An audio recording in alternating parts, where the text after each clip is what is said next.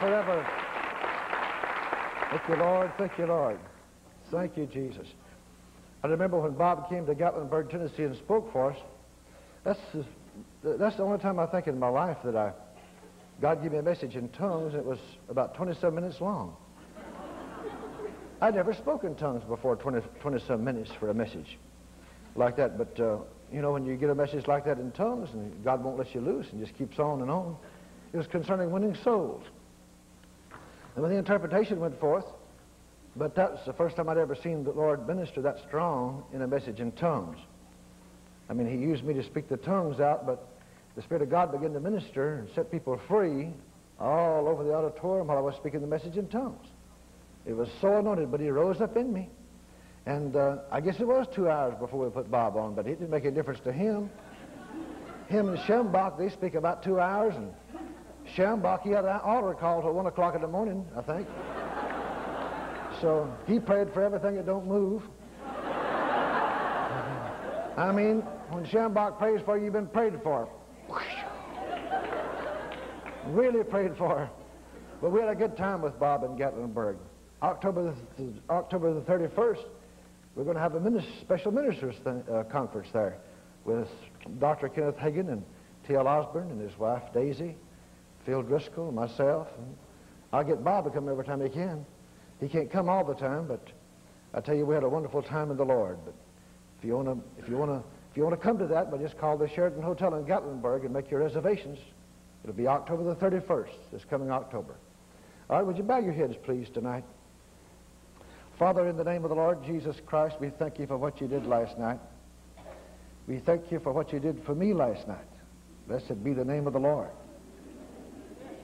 We thank you for what you did for the people. And we do understand and know that that's the most important message that anybody will ever hear. It's the message of the importance of worshiping Jesus. All of the messages, Lord, we understand is under that message. The message of worshiping Jesus. I feel so sorry sometimes for church members and pastors and churches that their people does not know how to worship God, never been taught to worship the Lord. I never was taught to worship God all the time I went to church when I was a child. I was never taught to worship God. But when you moved up on me several years ago and gave me that message, this church, the body of Christ, and the churches are sadly lacking. When you told me that in their worship service, they spend no time, little time, or sometimes no time worshiping me. They have services they have their own doctrines.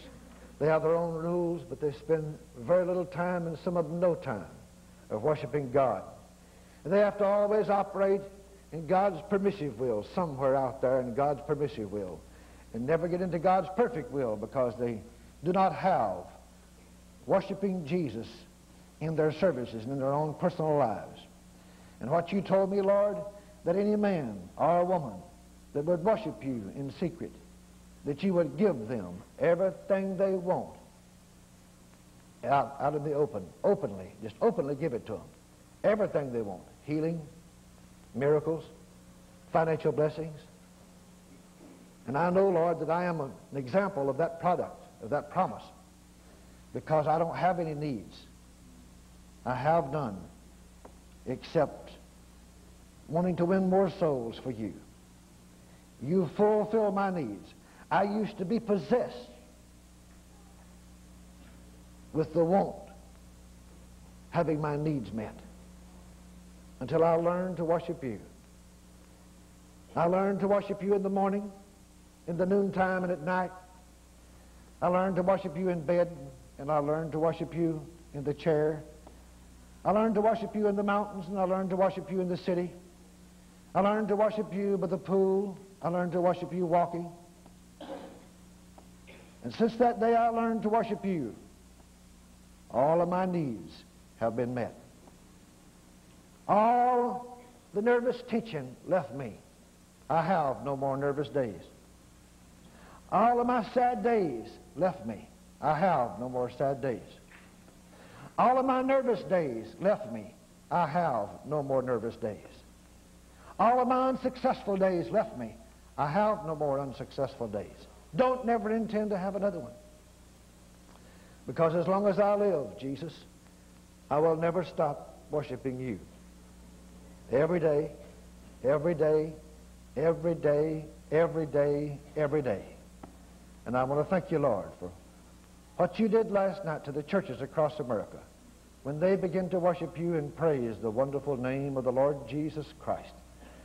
And thank you, Lord, tonight for all the hearts and minds being receptive to this portion of thy word. Let them see now, Lord, tonight, that healing and miracles and faith is a gift to the body of Christ. Let them see that. Last night was so important for them to see. They must worship Jesus first. They must worship God and have no other gods before him. But tonight, let them see and understand that everything that you've provided for us through Christ Jesus, you've given it to the church. It's a gift, a total gift. They don't have to pay for it. It's already been paid for. Let them see that, Lord. Let this message tonight brand itself on the inside of them, that they'll know forever that it's a gift and all for free. And we'll give you the praise. We'll give you the glory for everything that's done. In Jesus' name. Everybody said together? Amen. Amen. All right, you may be seated. Blessed be the name of the Lord. Well, I called my office today in Cleveland, Tennessee, and got a good report. Our Bible school chaplain is named Barry Taylor, and uh, they told me last night when the satellite went off that they began, that Barry got up and began to lead the students our seven-week summer course that we have every summer at our Bible school, that he began to lead the people in praise and worship to the Lord Jesus Christ. And uh, this one would get up and go play the piano. The Holy Ghost performed a band. Another one would get up and go play something, and they want to get up and go play the guitar. Different ones would come, and this one begin to sing. And, and there's a girl that works in our campus ministry named Glenda, and she's there, and she'll sing to anything that don't move as long as she, she got breath.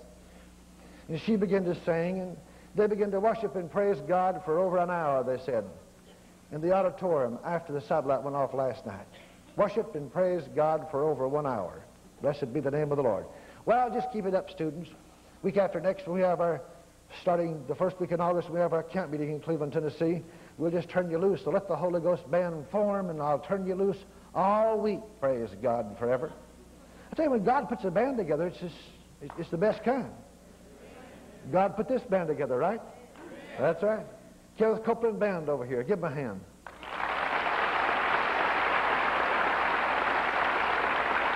Blessed be the name of the Lord. Thank you, Jesus. How, what causes Jesus to perform miracles? That's the head of our seminar this week. What causes Jesus to perform miracles? Well, there's all kinds of miracles that, that God performs. God, you have to understand this, that God is a miracle working God and always has been, always will be, and He is right now for you. But He only, He only is to you what you believe Him for. I have never believed God for anything that I didn't get. That is, if I would believe Him long enough, and my faith would not waver. Never have I ever believed Him for anything that I wouldn't get. I mean, anything He promised you in the Bible. You have to understand your believing's got to be scriptural. You can't just go along believing, oh, well, I believe God for $10 million by next Friday. Well, forget it. Some of you would backslide if he gave you 1 million, so he's not going to give you $10 million by next Friday. I'm talking about promises that's written in the Bible that he has promised you. He's promised you. He will perform that for you, and he'll give you that kind of a miracle, that kind of a healing. And it's all a free gift, my brother and sister. It's, it's all free. Real quick, I want you to turn with me, please, to the chapter 21 of the book of Matthew. Chapter 21 of the book of Matthew.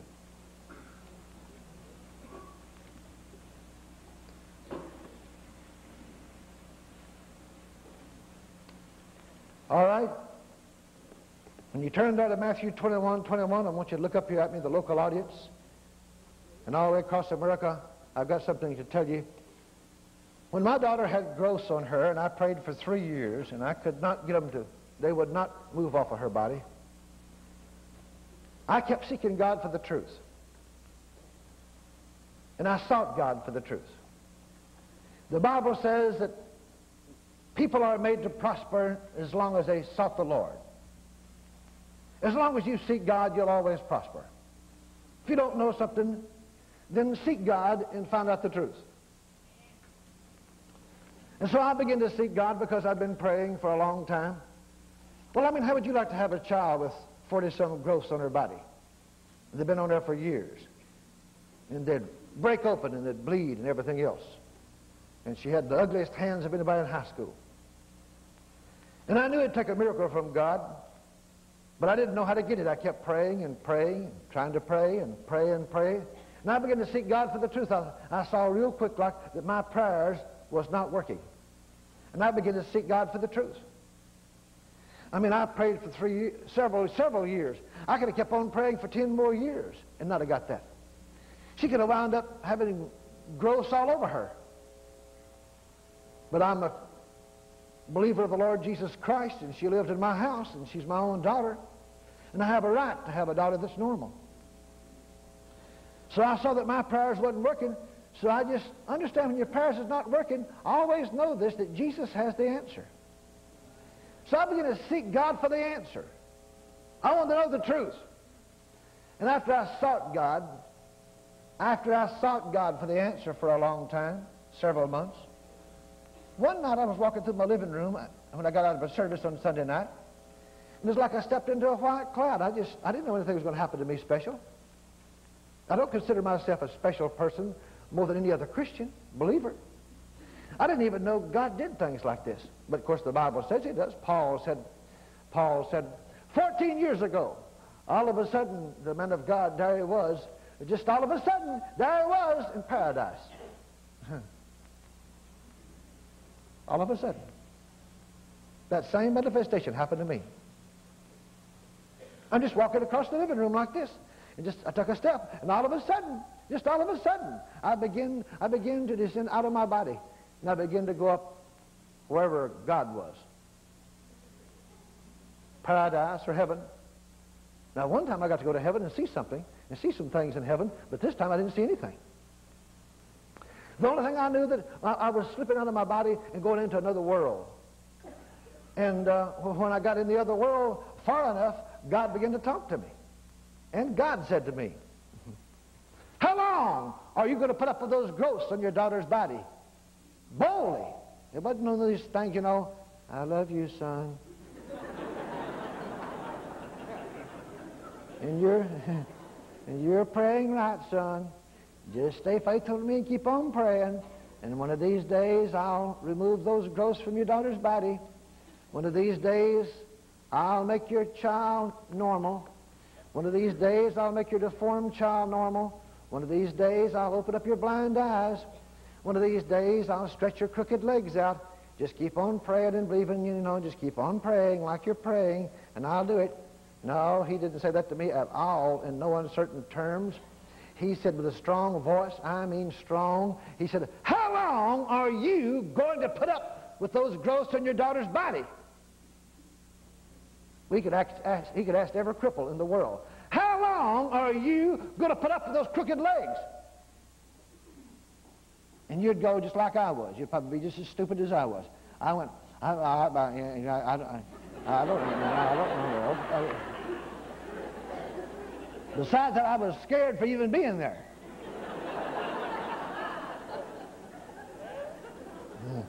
I was, uh, I was really, I mean, God is so clean and so holy, you get close to Him and you just kind of flake out.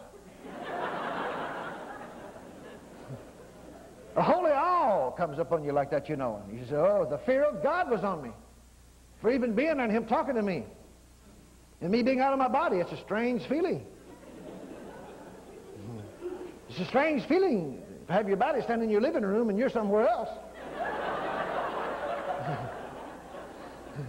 I said, Mom, Mom, Mom, I don't know, Lord. I mean, I don't know. What, what, what do you mean? What do you mean, Lord? Then I, I don't have them on me. I don't, what do you mean?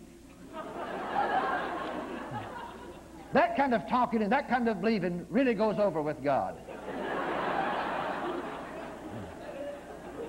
he plainly let you know that you're a bigger flake than he thought you were.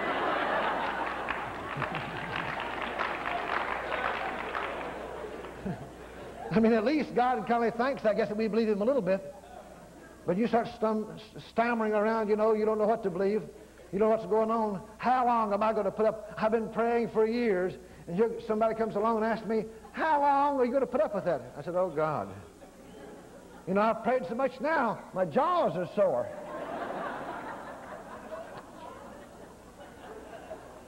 well, he said, if you'll, if you'll go curse those things in my name, they will die and disappear.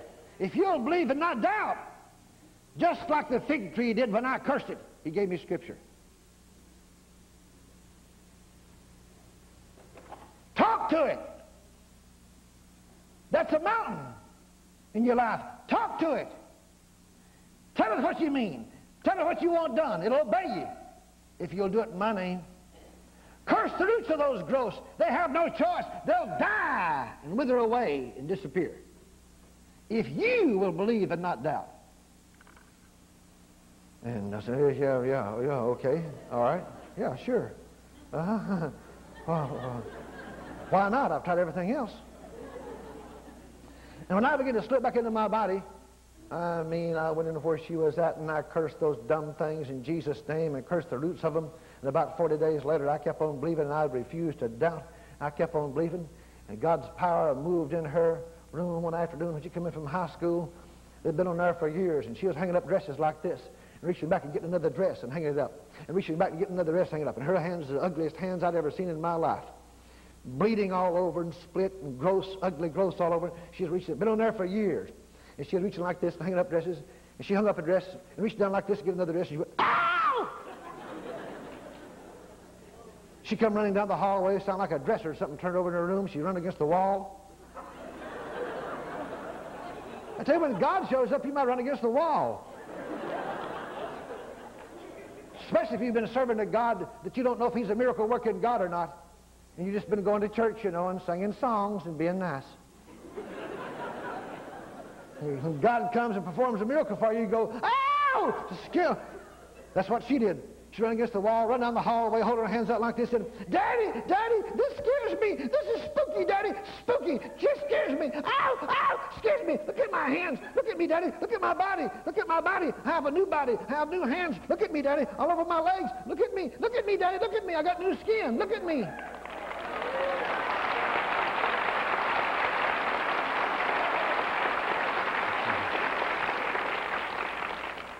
I knew it was going to happen in the when because the Lord told me in heaven it happened. The Lord told me in heaven. He told me what happened if I'd believe it, not doubt. And I refuse to doubt. I mean, I refuse to doubt. Now, I'm going to tell you the real truth about the gospel, whether you like it or whether you don't like it, that's up to you. But anything that God's promised you that you have not received is because, because of your dumb doubting. When I say dumb, I mean dumb.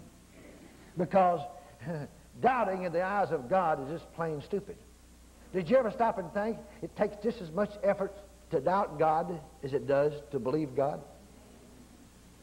Why don't we human beings turn our faith loose on what God says, turn our mouth loose on what God says, and just step out boldly, just step out ruthlessly, and, and, and trust Him and believe Him? I don't care what He says, believe it.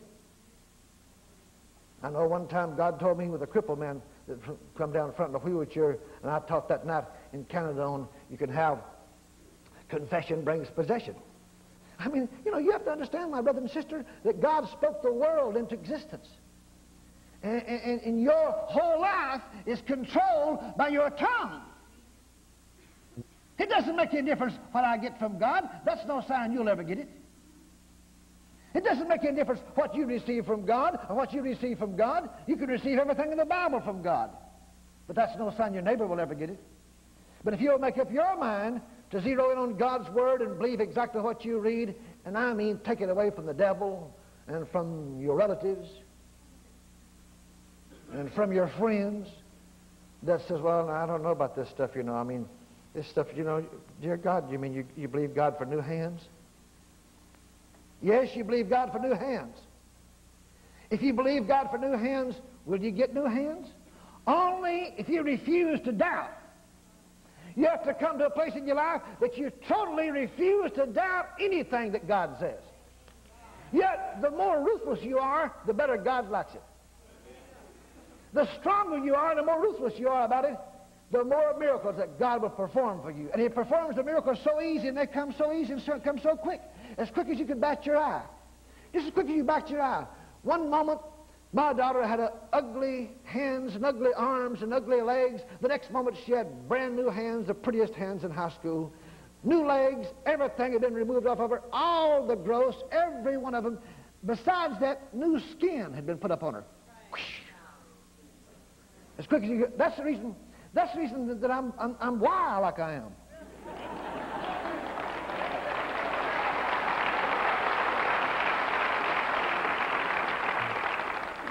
You stand in your own house and see God come and do something like that, you know, you never get over it. I mean, you know, it'll last you a lifetime. You don't need about two or three of those. I mean, you don't need to see one every day. I mean, you, you, you, just, you, you see one or two of them, and it, will last you for a lifetime. You'll either get turned on to God, or you're just as flaky as they come. if you can't believe God for a miracle after that, I mean, I don't know what, you, what it could ever do. Give your own child new hands and new skin upon her. God is a miracle-working God, my brother and sister. This is a scripture he used with me when he took me to heaven that time and talked to me about my daughter and performing a miracle for her. Now, I want you to listen to this.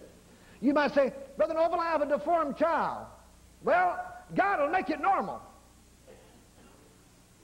Really? I've been going to church for 15 years and it's not made normal. No, that's not the way you, make it, you get a deformed child made normal. That's not the way you get it made normal. you have to show God. You have to seek God for the truth, my brother and sister. And you have to never doubt. And you have to go around talking like you mean it. I know a woman that drug a deformed child across the floor for three years. Drug a deformed, every day she'd drag the deformed child, the, the deformed child across the floor and say, in Jesus' name, I command you be normal. In Jesus' name, I command you be normal. I'm not giving you any choice. You can't stay like that. See, if you give that crooked leg a choice, it'll stay crooked. And by you being silent, you give it a choice. It'll never obey you. You being silent concerning that blind eye, it'll never open. No, it won't. It'll never open. If blind Bartimaeus sitting by the highway side begging, if he had did what he did with his mouth and confessed what he did, he would have died blind. You have to, you have to know what causes Jesus to perform miracles. If you don't know what causes Jesus to perform miracles, then you're not going to get any. You'll just have to live out the natural aspect of it, whatever it may be, and just suffer and live in God's permissive will in some phase of God's permissive will. But if you'll listen to what the Lord Jesus Christ says and know that your tongue controls everything about your life, your tongue to your life is like a steering wheel on a car. The way you turn the steering wheel, that's the way the car goes. What you confess, what you believe, what you make Jesus in your own mind and with your own tongue, that's the kind of Jesus he is to you.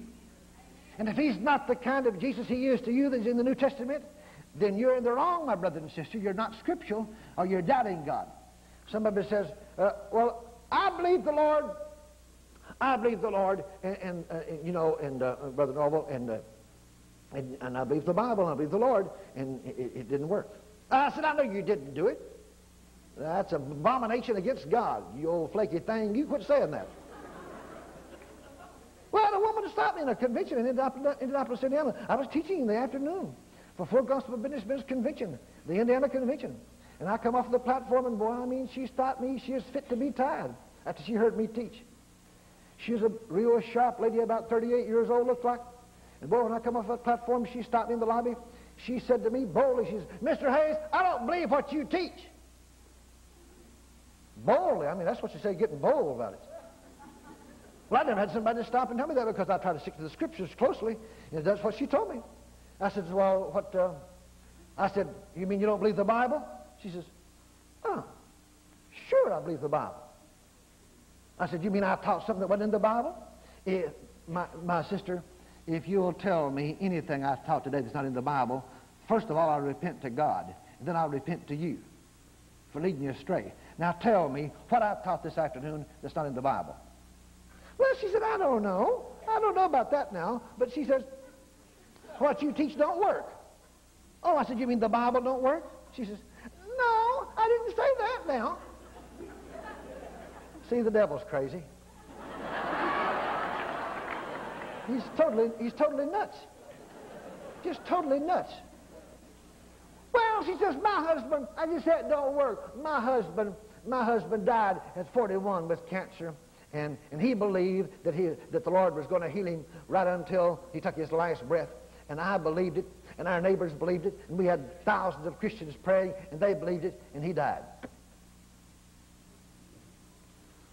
Well, I said, as long as you believe that the Lord is going to heal you, you always die. The Lord's not going to do anything. He's already done it. You have to accept it on a faith basis. Faith basis. You have to accept all the Bible on, the, uh, on a faith basis. And she said, uh, what do you mean? And the Lord, I mean, brother, he shot a scripture in me so fast to give her because she is mad at me.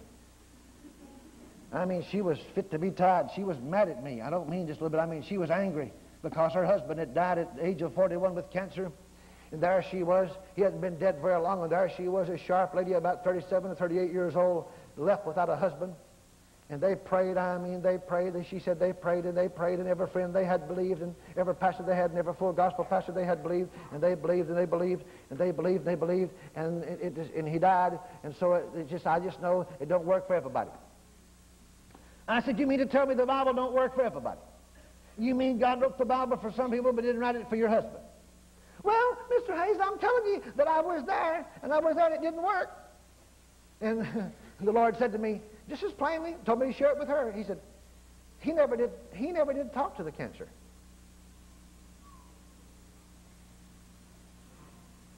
And I said, is that right? I said, lady, let me ask you a question. Did you ever hear, did you ever hear your husband hold a conversation with the cancer? She said, what? I said, did you ever hear your husband hold a conversation with the cancer? She says, what?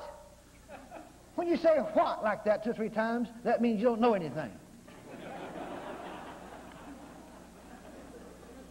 She says, what? I said, did you ever? So I read in the scripture, whosoever shall say unto this mountain, be thou removed, be thou cast into the sea. I said, read that. So I got her read it. She opened up her Bible and she read it. Whosoever shall say unto this mountain, be thou removed, be thou cast into the sea. I said, see that? See? There it is. She said, there's what? I said, there's your answer. She said, I don't see no answer. I said, read it again. I had to read it over several times. She finally, after a while, after I had to read it about five or six times, finally she broke and started crying. I said, you didn't know that your husband disobeyed the Lord Jesus Christ, did you? You thought he was the best Christian in town. And it cost him his life because he disobeyed the Lord Jesus Christ. Get this straight, America. It'll cost you your life, too. You disobey the Lord Jesus Christ, it'll cost you. God won't do anything for you. God won't heal you, and God will not perform a miracle for you. You start disobeying him. You're going to have to find out for yourself. God said, I have sent my word to heal you. I've sent my word and my spirit to perform miracles for you. And he'll do anything for you. But you have to know how to get Jesus to do it. Last night's message to you, worshiping him continually, on a continuous basis, that doesn't mean every minute of the day. That means continually. It'll cause him, that way you'll find more favor with God than anything you've ever done in your life. When you spend time worshiping God, you'll find more favor with God. And you spend time worshiping Jesus, you'll find more favor with God than you ever dreamed that you'd ever find with God. God has to find favor in what you're doing, what you're saying, how you believe. You can't believe the Bible in any way you want to. You can't believe faith in any way you want to.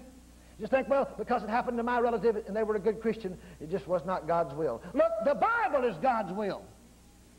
You can't judge. It's not fair for you to judge God and judge the gospel, but, what, but something happened to one of your relatives. That's not fair. It's not fair to God. It's not fair to Jesus. It's not fair to the Holy Spirit. It's not fa fair to the Word of God for you to judge God by what, by, by what happened to one of your friends or one of your relatives. And I'm sure there's people out there that's got deformed children Children like mine was, you know, with knots and growths all over them in all kinds of shapes. Because this satellite tonight's going to over 700 churches across America. And uh, but I know a lady that took a deformed child. You said, well, did you ever see? Do you ever see God make very many deformed children normal? No, you don't hardly ever see Him do it. Why? Well, because God does what you do. God responds to you according to your faith. God don't respond to you according to my faith. God don't respond to you according to Moses' faith. He responds to you according to your faith. If you need a miracle from God, you can get one. This lady, she just drugged the deformed child across the floor every day, every day, and said, I command you in Jesus' name to be normal. I command you in Jesus' name to be normal. Then she'd drag him a little bit further. I command you in Jesus' name to be normal. And she did that every day for three years. One night she went to bed, heard a noise in the other room, got up, looked, and he was normal. God, God come and got in the bed with him and made him normal. Oh, yeah.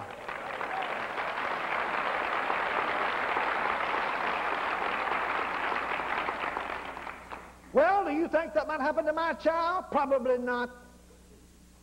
No, I don't think it happened to your child. Uh-uh. I don't think it'll ever happen to your child. Not until you get your thinking straightened out.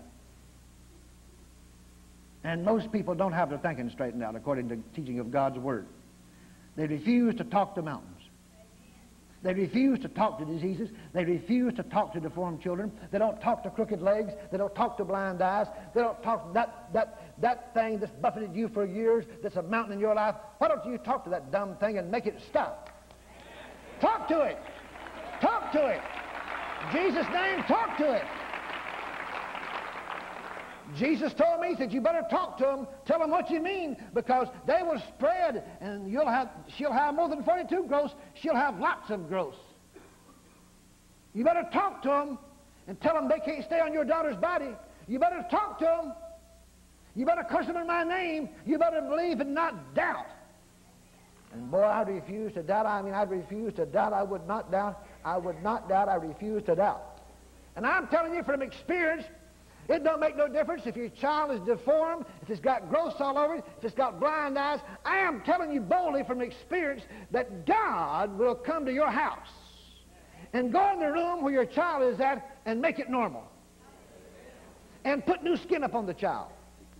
You say, do you think so? No, I don't think so. I know so. It happened to my child in my house. I know that Jesus will do it. I know that Jesus wants to do it. And the only reason he ever told me that was because I sought the Lord for the truth. I saw that my prayers wasn't working. He'd probably let me pray until my teeth fell out. I'd been praying for years and nothing happened. In fact, the longer I prayed, the bigger the growth got. The longer I prayed, the worse she got. The longer I prayed, the uglier she got. But I began to seek God for the truth. I don't want this God in my house. I don't want this on my daughter. I don't want it. I want to know the truth. I, you do it in the Bible, Jesus. You do it in the Bible. I don't know why you don't do it to the First Baptist Church. Do you, does he do it at the First Baptist Church where you went, Brother Norvel? No, are you kidding? He don't, he don't even do it in your church unless you believe it. I mean, you have to stand up boldly and recognize the Lord Jesus Christ as a miracle worker. You have to open your mouth without shame, and you have to call him a miracle worker. Many people don't understand why how I could go around the country teaching the Word of God like I do, and in my ministry I have never made a salary. I don't need a salary. Are you kidding? I own 11 businesses. What I need a salary for? I give my money to the gospel. I didn't come to Fort Worth, Texas, and I'm not speaking to 700 churches for my benefit. I already know what I'm going to say. I came for your benefit. You understand that?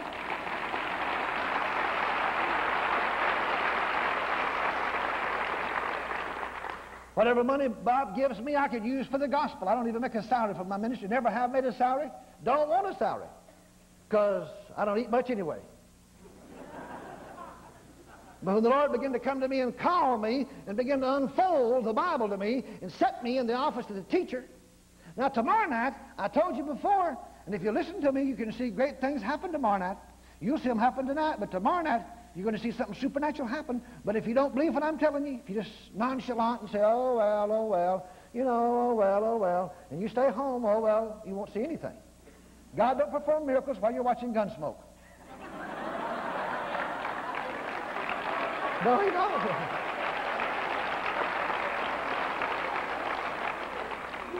But I'm just telling you that the Lord called me to teach the Bible and set me in the office of a teacher.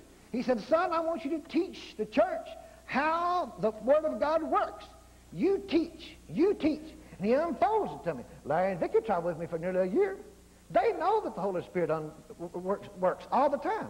I mean all the time, not part of the time. He works all the time continually, and he'll work tonight. It just so happened in my ministry several years ago, God gave me a gift to get new hearts for people. Tomorrow night, I'm going to teach you how he did that, and you'll watch Jesus tomorrow night give people brand new hearts. You say, do you think that he'll give them new hearts? No, I don't think anything. I know he will. I know he'll give them new hearts. When? Tomorrow? Yes, tomorrow night. Well, I'll put it to you this way. If I speak tomorrow night, he'll give them new hearts. What about if somebody else speaks? Well, probably not. Why? Why is that? Because the Lord gave it to me as a gift in my ministry. Now, he might give them new hearts if somebody else speaks. If Kenneth Hagin spoke to you tomorrow night, he'd probably remove all the knots off of your body. Because God's given him a gift like that in his ministry. God don't usually give one man over just about two or three gifts. It don't mean that I can't lay my hands on any, any sick person and you can get healed or receive any kind of miracles. You receive a lot of kind of miracles. That don't mean that. The satellite churches don't know this. But last night here in the altar, after the satellite went off, I was just praying for people, just gently, you know, just reaching out and touching them like Jesus did when they became, fell down before him and began to worship him. The Bible says he reached out and touched them like this, and that's all I was doing. Till I came to this woman over here that had bad eyes. And she said, I want my, I want, I want, I want my eyes healed. And I took her glasses off. And I reached over and put my hand up on her. And the Lord let me know. Uh, his power was going into her. I said, standing right over here last night, I said, did you ever, did you ever see Jesus give anybody new eyes? And they, you know, or something, something, something similar to that. And all of a sudden, when I said that, God's power came down through me, went into her, and he knocked her flat, flat of her back one way and knocked me the other way. See, the bolder, the bolder you get about it, the more of God's power you get. If you don't ever tell a blind man, say, look, Jesus will give you new eyes, mister. Do you understand that? If you, if you just say, well, I'll pray and we'll see what happens. there ain't no use in you praying and see, well, I already know what's going to happen. What? Nothing. Usually nothing.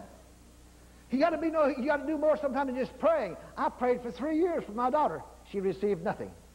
In fact, it got worse. But when God told me what to do and boldly talked to it and talked to that mountain, talked to that mountain, talked to that mountain, talk to it, talk to it, run it off, curse it in my name, tell it to die, get out, go. Anything that you have tonight that's buffeting you, a crooked leg, a blind eye, a bad kidney, anything that's wrong with you tonight that you need a healing or you need a special miracle from God. The day that you get tired of having that thing, and you come against that thing in Jesus' name and say, in Jesus' name, stop! And you begin to claim your rights in Christ Jesus, you're on your way right then to get a miracle from God.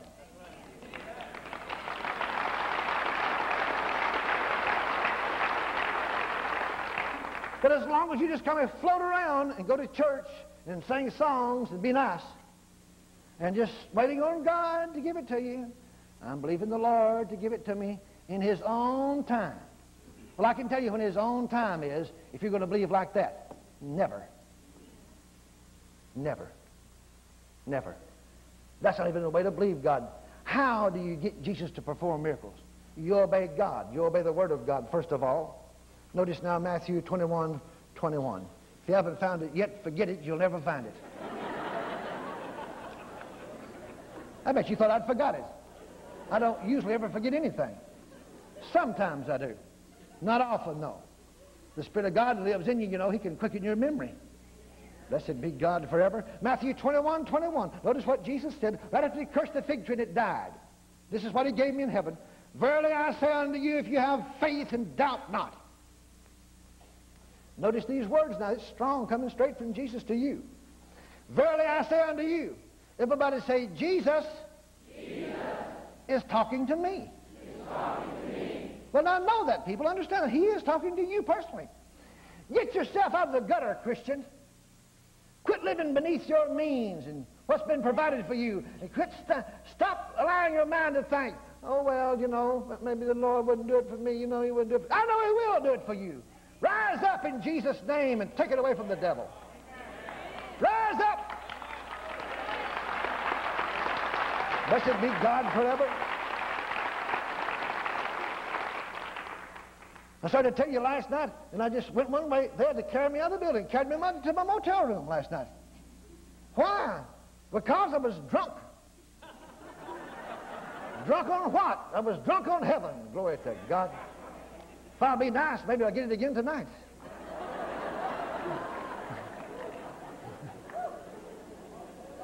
you ought to see people's face in the hotel lobby when they carry you through the lobby.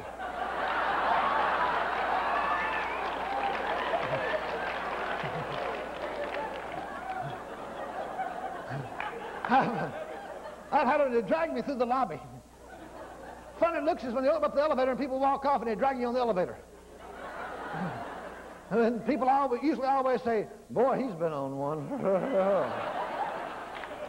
yeah, I've been on one all right, but not the one they're talking about. Jesus said, Verily I say unto you, if you have faith and doubt not. Look at me, congregation, and across America, look at me. Do you have faith to believe God for anything He says? If you do, you can receive. If you don't have it, then why don't you get it? Faith cometh to you by hearing, and hearing by the word of God. He says right here, Verily I say unto you, if you have faith. Now notice that Jesus didn't say you had faith. He didn't say that. There's one thing about Jesus, he's not a liar. He said, if you have faith, and doubt not, you shall not only do this, which was done to the fig tree, but if you shall say unto this mountain, Be thou removed, and be thou cast into the sea, it shall be done. Now, most of you are not ready for verse 22, but you're going to get it anyway. Notice what Jesus says. I mean, after this, you'll wonder if you're even saved or not. He says, the first three words Jesus said, and all things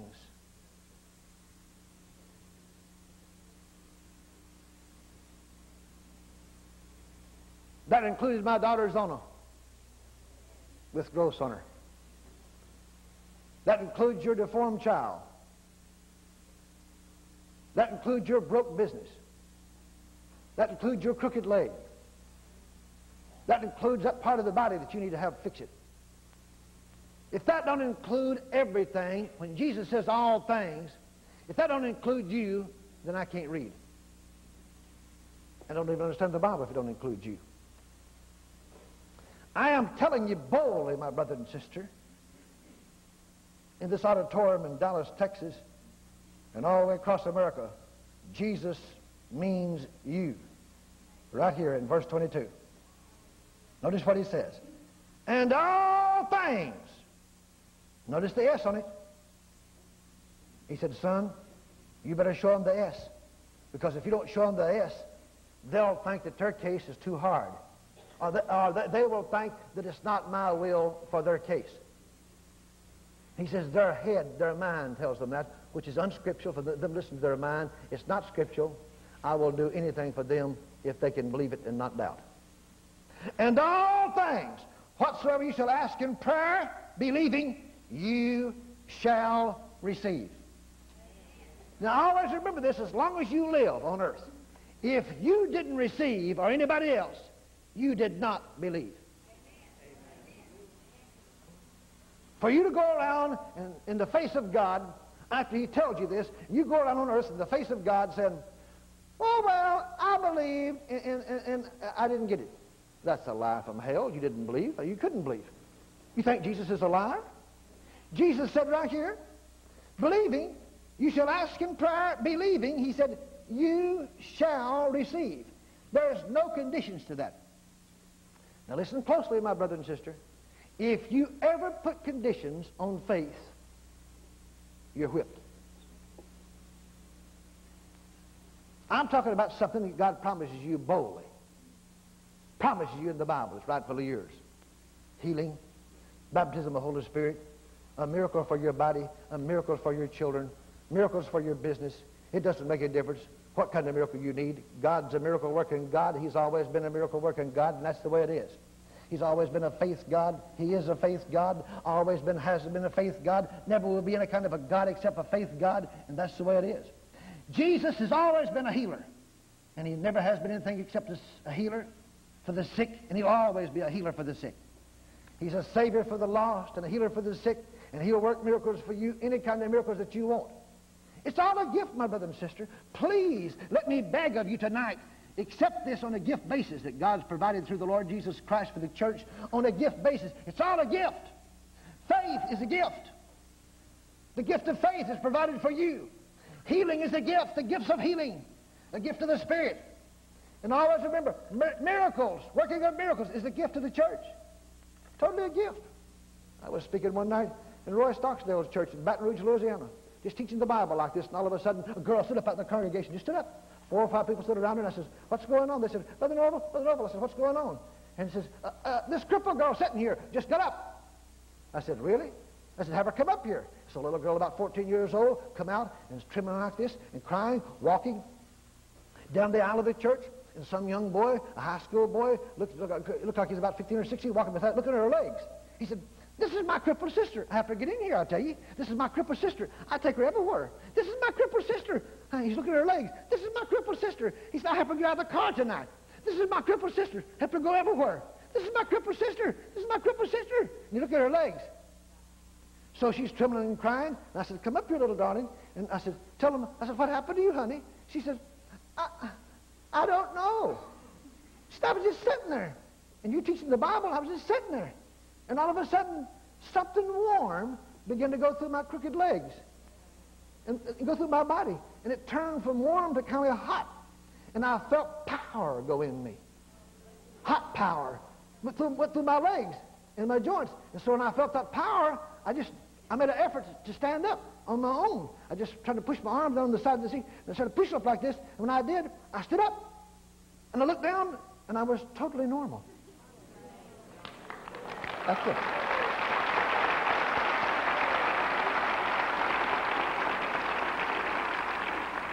That's called a gift of healing, operating and functioning as a gift to the body of Christ. Working of miracles, working of miracles, it's a gift, but you have to know it's a gift.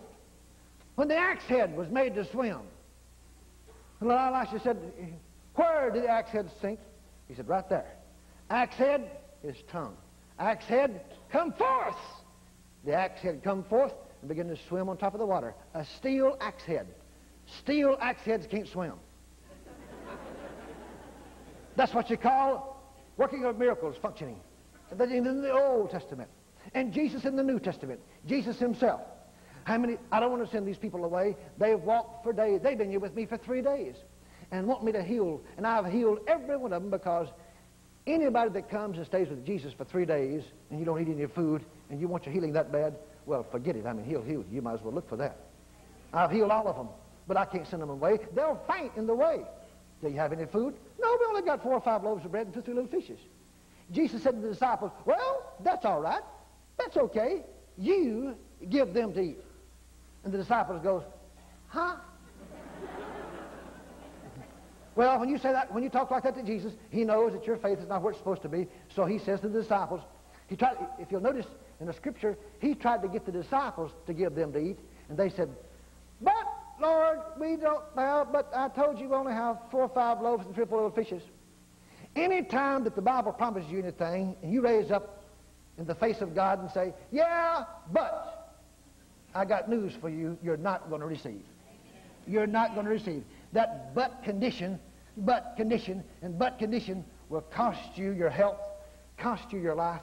It could cost you your business. It could cost you your children. It could, it could be real expensive just because that you doubt God. Jesus said, give them to me. and he, he, they handed him the, the, the bread and the fishes. He turned around, looked up to heaven. That's where all the help comes from, is heaven. He looked up to heaven and asked the blessing of God upon it and turned back around by faith. Turned back around by faith. The same kind of faith the woman had that dragged the deformed child across the floor and broke it and began to give it to him. And broke it and began to give it to him. And broke it and began to give it to him. Fed 5,000 one time and 7,000 one time, plus the children and women. Took up 12 baskets full after they got through eating. That's what you call working of miracles. The bread is not there to feed 5,000. All of a sudden it's there. It's there. In fact, that's what you call hundreds and hundreds of miracles. Thousands of miracles. Every time he broke a piece through, a miracle from God. Every time he broke a piece through, miracle from God. Isn't that be sweet to take a loaf of bread and feed 5,000 people? Look down, you still got bread. Just keep on. Just keep on. Just keep on. Just keep on. And just keep on. And keep on. Faith! But faith works for you. Having faith to do that is your problem. Letting doubt come in to trust God, that is your problem and my problem. We have to take, you better zero in on what the problem is and get rid of all of your doubt. I think in the Bible. I was talking to Larry back there. And him and Vicky used to travel with me for about a year. And he said, he said, Brother Norvel, oh, he said, I tell you, it's the best message I ever heard in my life. Well, I won't bring all of it, but I'll just hit the highlights on it for you.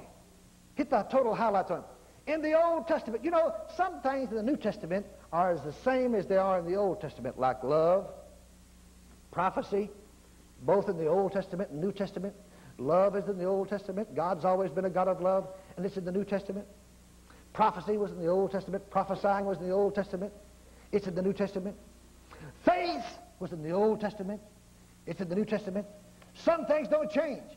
All of the nine gifts of the Spirit that's in the 12th chapter of 1 Corinthians for the New Testament church, every one of those gifts operated in the Old Testament except two, except tongues and interpretation of tongues. The other seven gifts operated in the Old Testament. God loved the human race so much. He let them function before the Holy Spirit ever came. God would just function them himself, just do it himself. And he had, God had molded this woman to think straight. In the second Kings, she was called a Shunammite woman, a handmaiden of the Lord. I tell you, when you get molded into being a handmaiden of the Lord, you'll do anything for God. It don't make no difference what it is. You stop choosing jobs. You'll sweep the floor if it needs to be for God. You'll pass out tracts. Anything the church needs to be done, you'll do it. God finds favor in men and women that will do anything for God. I worked in the city dump for seven years. When I showed God I do that, he said, I'm going to, I'm going to promote you. I, I was satisfied in the ministry of helps. I didn't ask for no public ministry. But God let me know, he said, I've found enough favor in your dedication, in your prayer, and your faith that I'm going to promote you and I want your teaching to go out across the land. And it will. And it does. And it has for years. And it'll keep on. He says, I want you to write a book on faith about your mother's death and why she died with cancer at 37. The first book I offered on my book table out there was Your Faith Can Heal You. I've authored some 28 books now, and that was the first one I authored. I told God for two years, I don't want to write books. I don't want to write books, God. I just want to, I just want to do, be, I just, I just want to be in your will. I don't want to write books, God. I want to be in your will. That's what you call stupid. but I began to write. I wrote that book, and then another one, and then another one. He said, I want you to make tapes and write books. He said, because I'm going to bless them big. Bless them big. Sometimes I'll go to one meeting and sell twenty-five or thirty thousand dollars worth of books and tapes. I tell you, when God tells you something, even when you don't have a book, God says, if you'll write books and put out tapes of the teaching I give you, I will bless them big, son. I will. Can you imagine God said to bless something big? Boy, when God says big, he means big. I cannot believe in one meeting somebody would buy twenty-five or thirty thousand dollars worth of my tapes and books, but they do it. Because God says, I am going to bless them big. But I get letters all through my office all the time. All through my office all the time. And I think the sweetest letters I get said, Brother Norvel, when I read your books and I listen to your tapes, they make me want to work for God. They make me want to pray for the sick. Your tapes build me up and they make me want to cast out devils. I said, glory to God. Get them, Jesus. Get them. Get them. Get them. Get them. Get them. Get them. And then the Bible, the Shunammite woman, she uh, had become a handmaiden of the Lord. And Elisha would pass by. And she says, oh, there's a man of God, a man of God. I'm going to I'm gonna do something for him. And she'd bake him bread. He'd come in, eat the bread, rest for a while. And he'd come on another trip and she'd bake bread. Continuously all the time she'd bake bread. What one of these times I'll cook you one meal and then the rest of your meals, get it for yourself. Every time you'd pass by, she'd bake him bread. She told her husband one time, she says, you know, Elisha is a man of God, and I want to bless him. I'm a handmaiden of the Lord, and I just do anything for God. And I want to build him a room on our house so he'll have a place to lay down and rest when he comes. And uh, so her husband said, all right. And so they built a room on their house just for Elisha, a prophet of God, when he'd come by. He'd bring, sometimes he'd bring Gehazi with him, his helper. Not all the time, but sometimes he'd bring him with him. And she'd cook bread for both of them and let them, all, let them rest. One day they were there, and he said, you know, Gehazi, this woman here, this handmaid of the Lord, has done so much for me. She is so good to me. I never will forget one time. I don't know, I don't remember if I was in heaven or where I was at, but I remember the Lord telling me one time, anybody that blesses you, son, I will bless them. It was because of the anointing that he put upon me, not because of me. And I know when people send stuff to my office, Mean, if it's what it is, if it's offerings or what it is, or whatever it is, I know that God's going to bless them mightily. Because the Lord told me that. He says, whoever blesses you, I'm going to bless them. But I know when I bless a certain ministry, if I bless Kenneth Hagin's ministry, because I know Brother Hagin, and I know him well, when I bless his ministry, God blesses me mightily. I tell you, when I bless ministries that's anointed of the Holy Ghost, when you bless them, I can, I can, I can give Brother Hagin's ministry a check for $5,000. It won't be very long till God will give me 50000 somewhere. Just give me 50000 I'll go somewhere and somebody will walk up to me and say, here, God told me to give you a check for 25000 I'll say, I believe it. but he multiplies it over and over again. I say, you, you, you cannot give God. You just can't do it. You, if you show God that you have a giving spirit and a free spirit, God will do anything for you. There's two things that God don't bless, and that's lazy people and stingy people. God don't bless stingy people. Very little. He loves you, and he do it all he can, but he can't bless you very much. And the Shunammite woman was not stingy. Build a house, a room on her house, and bake him bread all the time. Elisha said, I want to do something for her. She's been so good to me. She don't have a child. She's barren. He says, Gehazi, go call that woman in here. She went and called, he called her in there. He says, uh, handmaiden of the Lord, you have been so good to me and you've done so much for me. And I notice around the house here that you're barren. You don't have a child. Um, in the time, in the season in which it should happen, I speak a child in for you. I speak a child into existence for you. And she said, Oh, God. She says, No. She says, Oh. She says, Oh. But Elisha spoke it in. About nine months later, the child was born. the little boy. He just spoke it into existence because she was so obedient to him. She never had a child before.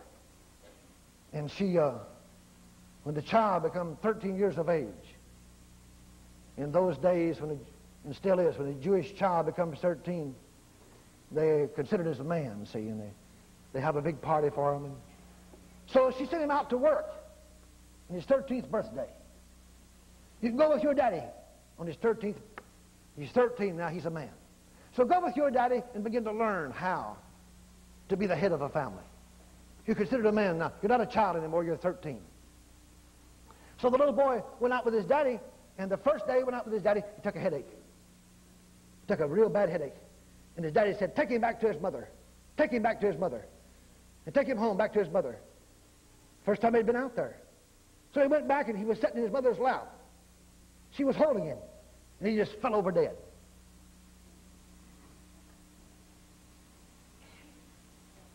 But she took the child. She remembered that it was Elisha is the one that spoke it into existence for her and told her she's going to have a baby, going to have a child. She took the dead child's body. She just started wringing her hands like we flaky Americans have been taught when somebody dies, wring your hands and cry, and wring your hands and cry, and go, know why, why this happened to me. We bury all of them, order flowers. I don't know who ever taught us to do that, but it, was, our, it was our grandparents that taught us, to, our great-grandparents that taught us to do that. I don't know why they did that. That's out of the will of God totally, but uh, anyway, we do it anyway. You do it because your parents did it. They did it because their parents. They did it because their parents. But this woman wouldn't do that. What happens? What would happen to my child if I didn't do it? Well, you just have to believe the Bible, my brother and sister. That's all. Know where your faith is at. Faith? You mean faith? Faith would get God to do something. Would that cause Jesus? Would that cause God to do something for my dead child? All depends on what kind of faith you have. You can have faith to get to church, and it won't do very much. All depends on what kind you have. And I mean, she laid the dead child upon Elisha's bed. And she went home rejoicing in God, rejoicing in God, rejoicing in God. Would even let herself be sad, rejoicing in God. Well, how is everything? Everything is well with me. I have no problems at all. Everything is well. That's what makes faith work. You don't let that old sad spirit get a hold of you. Everything is well with me. Everything is well with me. It is well with me. It is well with me. It is well with me. And she started back. She said, well, I'm going to go back to see the men of God. Elisha saw her coming. He said, Gehazi, there comes that Shunammite woman. Go ask her. Go ask her three things. Now listen closely. You'll understand what makes faith work. Go ask, go ask three things. Go ask three things. You got to ask three things. Go ask three. She said, ask three things. Ask three things. Ask the woman three things. Ask her, ask her, how is her husband? Ask her, how is her home? Ask her, how is her child? So he went and asked her, Shunammite woman, handmaid of the Lord, how is thy child? How is thy husband? Everything is well with me. How is thy home? Everything is well. How is thy child? Everything is well. Everything is well. Everything is well and her child had been dead for hours. She said, everything is well. If you could believe and not doubt, Jesus said. If you could believe and not doubt. He didn't say you could believe and not doubt, but if you can believe and not doubt. Have you been delivered from yourself yet? You have to be delivered from yourself to ever believe what God tells you and get God to perform miracles for you. I could not believe the way I believe and get God to perform a miracle for my daughter. I could not believe it. I had to be delivered from all of my church teaching and all of my faith teaching, be delivered totally, and curse those things in his name, and says, No, gross, you can't stay in my house with my daughter. You dummies, get out of my house. Get out of my daughter's. Get off of my daughter's body. Get out, I said, in Jesus' name. Get out! And you tell them to get out every day, every day, every day, every day. And I mean, she came to Elisha, and she put her face down on his feet, and she began to say, I will not take no for an answer. I will not take no. I have come and I'm telling you that my child is well. My child is well. My child is all well. My child is well. My child is well. Gehazi said, I'm going to get away from Elisha's feet. And he tried to drag her. Elisha said, wait a minute. Wait just a minute. I perceive in my spirit that she knows something that I don't know. It's amazing when you get in the presence of God how much you find out that you don't know. Amazing. And God told him, says, Go up and lay your body on the dead child's body. Put your mouth on the dead child's mouth. Put your hands on the dead child's hands. And lay on top of it. And he did, and when he did, the child sneezed. It came back to life again. Why? Because the woman put her face on his feet and refused to take no for an answer. She refused to take no for an answer. Absolutely refused to take no for an answer. Now, you're going to see one of the most unusual invitations you've ever seen in your life. All the way across America, every pastor in this congregation right now, would you come, please, quickly? Keep the satellite on if you can, just another minute or two. Every pastor in here, would you come and stand in the front? Every pastor, quickly, get up out of your seat and come and stand here in front. Every pastor, come and stand here in front. We got some pastors in here, our workers, come and stand here in front. Angelo, come and stand in front. All of you pastors of churches out there, come and stand in front of your congregation and face your congregation. Your elders of the church, come and stand in front of your congregation and face your congregation. Face your congregation. Face your congregation. All right? And you pastors want to come and face the congregation? Give me some men over here then. Give me some men that come here and face the congregation. Come on, men. Face the congregation. All right? You want God to perform a miracle for you tonight? All right? There they are. Do the same thing the Shunammite woman did. Get up out of your seat. Get up out of your seat and come and put your face on their feet and say, I will not let go. I want my miracle in Jesus' name. I will not let go. I want my miracle in Jesus' name. I will not let go. I want my miracle in Jesus' name. That's the way, honey. That's the way, darling. That's the way. Believe it. At least she believed it. All right? All the way across America, get up out of your seat. Go down and put your face on their feet, on the man of God's feet, and say, I want my miracle. Run to the front of your church. Run to the front of your church. Run to the front of your church. Run to the front of your church. Run to it. Run to the front of your church. Or we'll tell them to do it in their church. Those Yes. of you pastors across America, you come and stand in front of your congregation. And those of you that need a miracle in your church, you come and fall down at the man of God. See, there's anointing upon the man of God. Those that labor among you have a double anointing. And as you respond to the anointing and respect what God is doing, then God can come on the scene and minister to you across America. Come on. Come down in front of your church. Put your face on the man of God's feet. I claim my miracle. I claim my miracle. I claim my miracle in Jesus' name. I claim my miracle. Do it quickly. Do it quickly. Do it quickly in Jesus' name. Do it quickly. Do it quickly in Jesus' name. Do it quickly. Blessed be the name of the Lord. Blessed be the name of the Lord. Blessed be the name of the Lord. Blessed be the name of the Lord. Blessed be the name of the Lord, Jesus forever.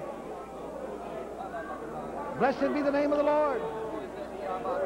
Blessed be the name of the Lord. Blessed be the name of the Lord. Blessed be the name of the Lord. Blessed be the name of the Lord. Blessed be the name of the Lord, Jesus forever. Blessed be the name of the Lord. Blessed be the name of the Lord. Blessed be the name of the Lord. Come in front of your church. All the way across America, come in front of your church. And you get through praying for one, let them go back to the seat, give that place to somebody else. The Spirit of God is coming all over the people here in front. The anointing of God is coming all over them here in Dallas, Texas in front. Over here, they're weeping and crying before the Lord. The anointing of God. It's the anointing that breaks the yoke, my brother and sister. The anointing of God that breaks the yoke in Jesus' name. The anointing that breaks the yoke. The anointing that breaks the yoke. The anointing that breaks the yoke. In the name of the Lord Jesus Christ. The anointing that breaks the yoke. The anointing that breaks the yoke. Thank you, Lord. Thank you, Lord. Haraba kosata mahanda. Sila baolo loko boyote ki bisili yoto kosasaka mahanda.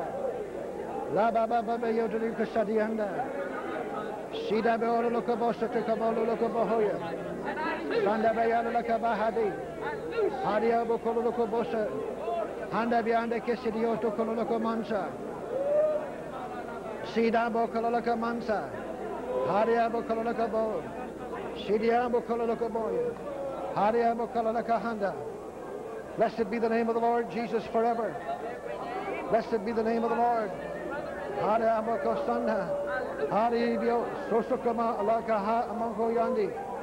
Thank you, Jesus. Thank you, Jesus. Thank you, Jesus. Blessed be the name of the Lord. Blessed be the name of the Lord. Blessed be the name of the Lord. Blessed be the name of the Lord. Remember the handmaid of the Lord refused to take no for an answer. God says, I like that faith. Refuse to take no for an answer. I will not accept this. Don't accept that sickness. Don't accept that disease. Don't accept that what you need, that mountain. Don't accept it. Get up out of your seat tonight. Come down front of all of your church. Put your face on the feet of the men of God and say, agree with me. I need my miracle from God. The country. Do it now. Don't wait. You watch God work, the Holy Spirit will work and confirm it with signs following. Oh, thank you, Jesus. Thank you, Lord. Thank you, Lord. Thank you, Lord. Blessed be God forevermore. Blessed be the name of the Lord. Blessed be the name of the Lord, God forever. Blessed be the name of the Lord. Yes. I've been a lot of oppression from the enemy coming against me in different ways. In Jesus' name, come out of her. I bind you, Satan, and I command you. Turn this woman loose in the name of the Lord Jesus Christ. In Jesus' name, I bind you. And I command all oppression to leave her. In the name of the Lord Jesus Christ of Nazareth. Thank you, Lord. Thank you, Lord. Thank you, Jesus. Larry, stand behind this woman.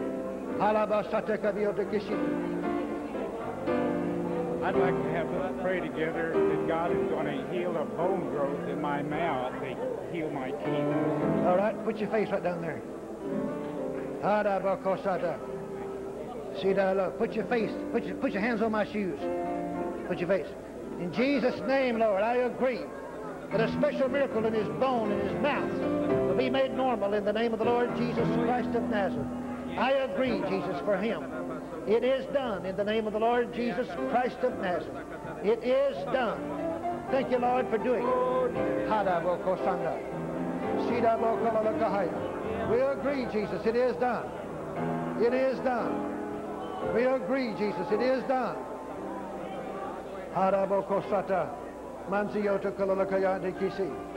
Put your hands on my feet, honey. Put your face down. I agree in Jesus' name for my sister. Now you see that? Yeah. All right, now, across America, do you see that? The moment she put her face on her hands on top of my feet, God's power hit her supernaturally. The moment she did it, God's power just engulfed her. God's shaking her like a leaf. And she'll receive what she wants from God. The scripture only works for you when you obey it. Obey it. That's all. Just don't, don't try to figure it out. Just obey it. Thank you, Lord. Thank you, Lord, for giving it to my sister in Jesus' name. That's right. You, yes. Yes, Lord. Yes, Lord. In Jesus' name.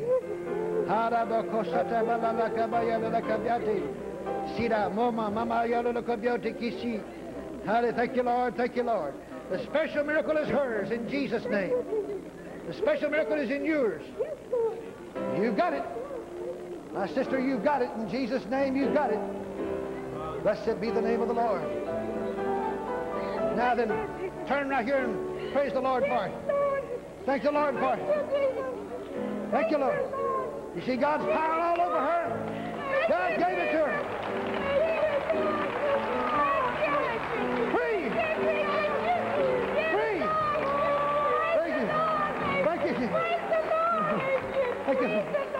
You. In Jesus' name, in Jesus' name. Thank you, Lord. Thank you, Lord. Thank you, Jesus. Thank you, Jesus.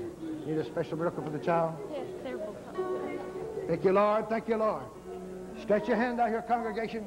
This is a cerebral palsy case. In Jesus' name, I lay my hands on this child in the name of the Lord Jesus Christ. And I bind you in Jesus' name. I bind you and I command you turn the child loose in the name of the Lord Jesus Christ. Are you the parents? Are you the mother? All right, the Lord says, well, get it obey the scripture. Put, you, put, your, put your hands on my feet. Put your face on your hands. Put the child on top of her. In Jesus' name. Thank you, Lord, for a special miracle. In the name of the Lord Jesus Christ of Nazareth. Thank you, Lord. See? That's right. He's healing. He'll heal. He'll he'll heal the child totally. Uh,